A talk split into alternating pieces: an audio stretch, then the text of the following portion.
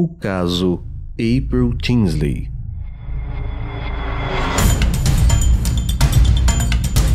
Se você gosta de conhecer casos como este, baixe agora o aplicativo Amino Terror. Lá, além de casos reais, você encontra histórias originais, criadas pelos próprios membros, teorias macabras, assuntos sobrenaturais, enquetes, quizzes e bate-papo, tudo sobre terror. Um recanto perfeito para quem gosta do gênero. Amino Terror, um aplicativo da Amino Apps, feito por quem acredita que o mundo do horror pode ir além de um susto e se tornar muito interessante. Baixe agora pelo link na descrição e me siga. Apoie quem nos apoia. Em 1988, April Tinsley tinha 8 anos de idade. Uma garota considerada pelos pais uma criança amorosa, quieta, alegre, doce e esperta. Os professores diziam que ela era muito bem educada, tinha muitos amigos e vivia com a família em um bairro tranquilo de baixa criminalidade em Indiana. Uma garota que poderia ter uma vida inteira pela frente, mas que foi interrompida no dia 1 de abril daquele ano.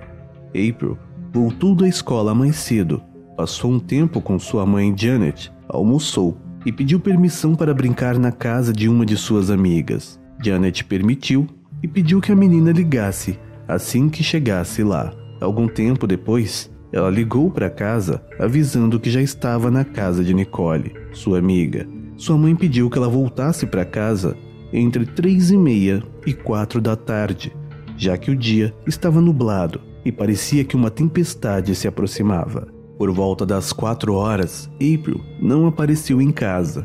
Sua mãe ficou preocupada, já que a menina sempre obedecia os horários estipulados. Janet decidiu ligar para a mãe de Nicole, que ao telefone disse que April e sua filha tinham saído para brincar em um playground próximo da casa até às três da tarde. Nesse horário, Nicole iria para a casa de outra amiga, onde passaria o dia, e April deveria voltar sozinha. Porém, ao ligar para Nicole, a menina disse que ao saírem do playground começou a garoar e April percebeu que havia deixado o seu guarda-chuva na casa de Nicole.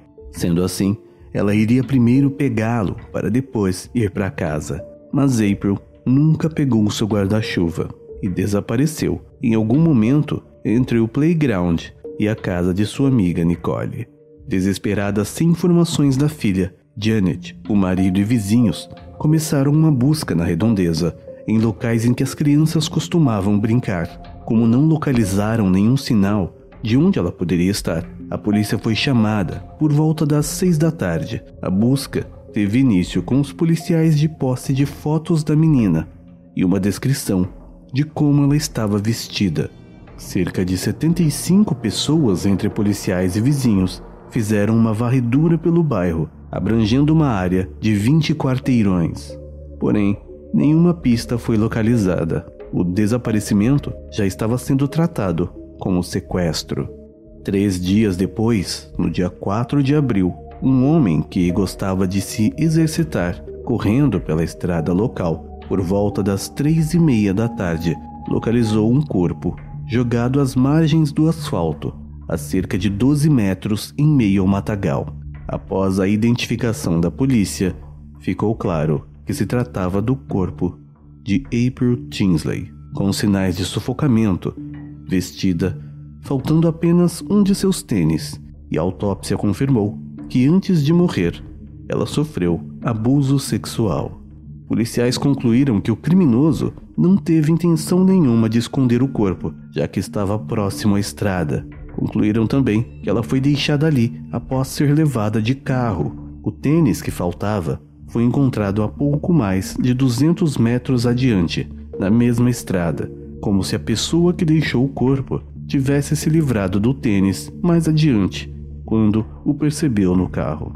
Um morador no dia seguinte disse que notou um carro azul passando muito devagar pela região, de forma suspeita. Outra pessoa disse que viu naqueles dias uma menina com a descrição de April entrar em uma picape azul dirigida por um homem que na ocasião a pessoa achou ser o pai da menina, já que ela não demonstrou medo ou resistência. Um retrato falado do motorista foi feito. Suspeitos parecidos com o desenho foram interrogados, mas nada ligava essas pessoas ao crime, que continuou sem novas informações até dois anos depois, quando a polícia foi chamada após um morador local ter encontrado em seu celeiro uma mensagem escrita errada, onde a pessoa dizia ser o assassino de April. Falou sobre o tênis encontrado e que iria matar novamente. A princípio, a família achou que pudesse ser somente uma brincadeira de mau gosto. Porém, o fato do tênis ter sido encontrado depois do corpo não foi um fato divulgado pela polícia. Somente o assassino poderia saber disso. Buscas por pistas foram feitas novamente, mas nada foi encontrado e o assassinato permaneceu sem solução. 15 anos depois, uma garota em torno da mesma idade de April foi encontrada morta. No local do corpo havia um bilhete onde estava escrito: Oi, querida, eu estive observando você. Eu sou a mesma pessoa que sequestrou, estuprou e matou April Tinsley. Deixo um presente para vocês. Você é a minha próxima vítima. Junto ao bilhete havia um preservativo usado. Na mesma região, outro bilhete foi achado, solicitando que quem achasse aquilo deveria entregar à polícia. Também havia um outro preservativo usado.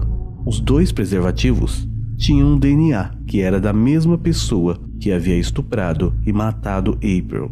Novas buscas foram feitas e uma nova mensagem foi achada. Desta vez, havia junto fotos Polaroid de partes do corpo sem roupa da pessoa que se dizia ser o assassino. Mesmo com essas informações e os preservativos, naquele momento não era possível identificar o criminoso, pois o DNA achado não constava no banco de dados de criminosos registrados. O assassino parecia estar gostando de se exibir e brincar de gato e rato com a polícia. Os bilhetes e as fotos foram divulgadas até que um morador local disse que o seu pai era o assassino, um homem que morava na região, que tinha histórico de abuso sexual, tinha o hábito de falar honey e haha, como escrito no bilhete, já teve um carro azul e tinha uma câmera Polaroid.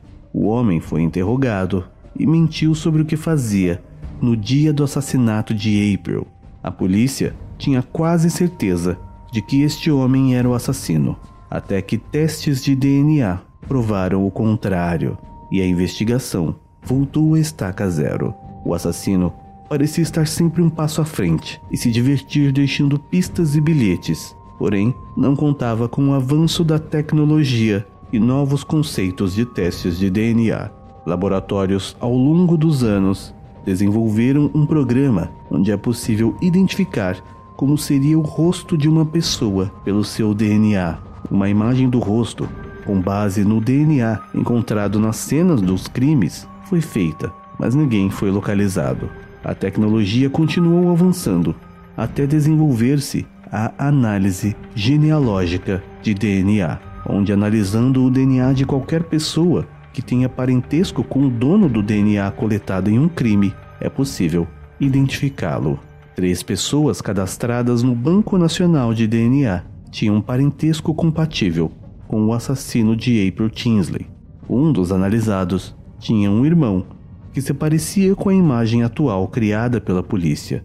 E em 15 de julho de 2018, após um exame de DNA, e 30 anos depois, John Jim Miller, de 59 anos, foi finalmente preso por seus crimes de rapto, estupro e assassinato. Seu julgamento está marcado para 11 de fevereiro de 2019. Uma audiência pré-julgamento ocorrerá em 5 de outubro de 2018 para apresentação de provas de defesa e acusação. O mesmo laboratório que identificou este criminoso trabalha atualmente em mais 40 casos não resolvidos.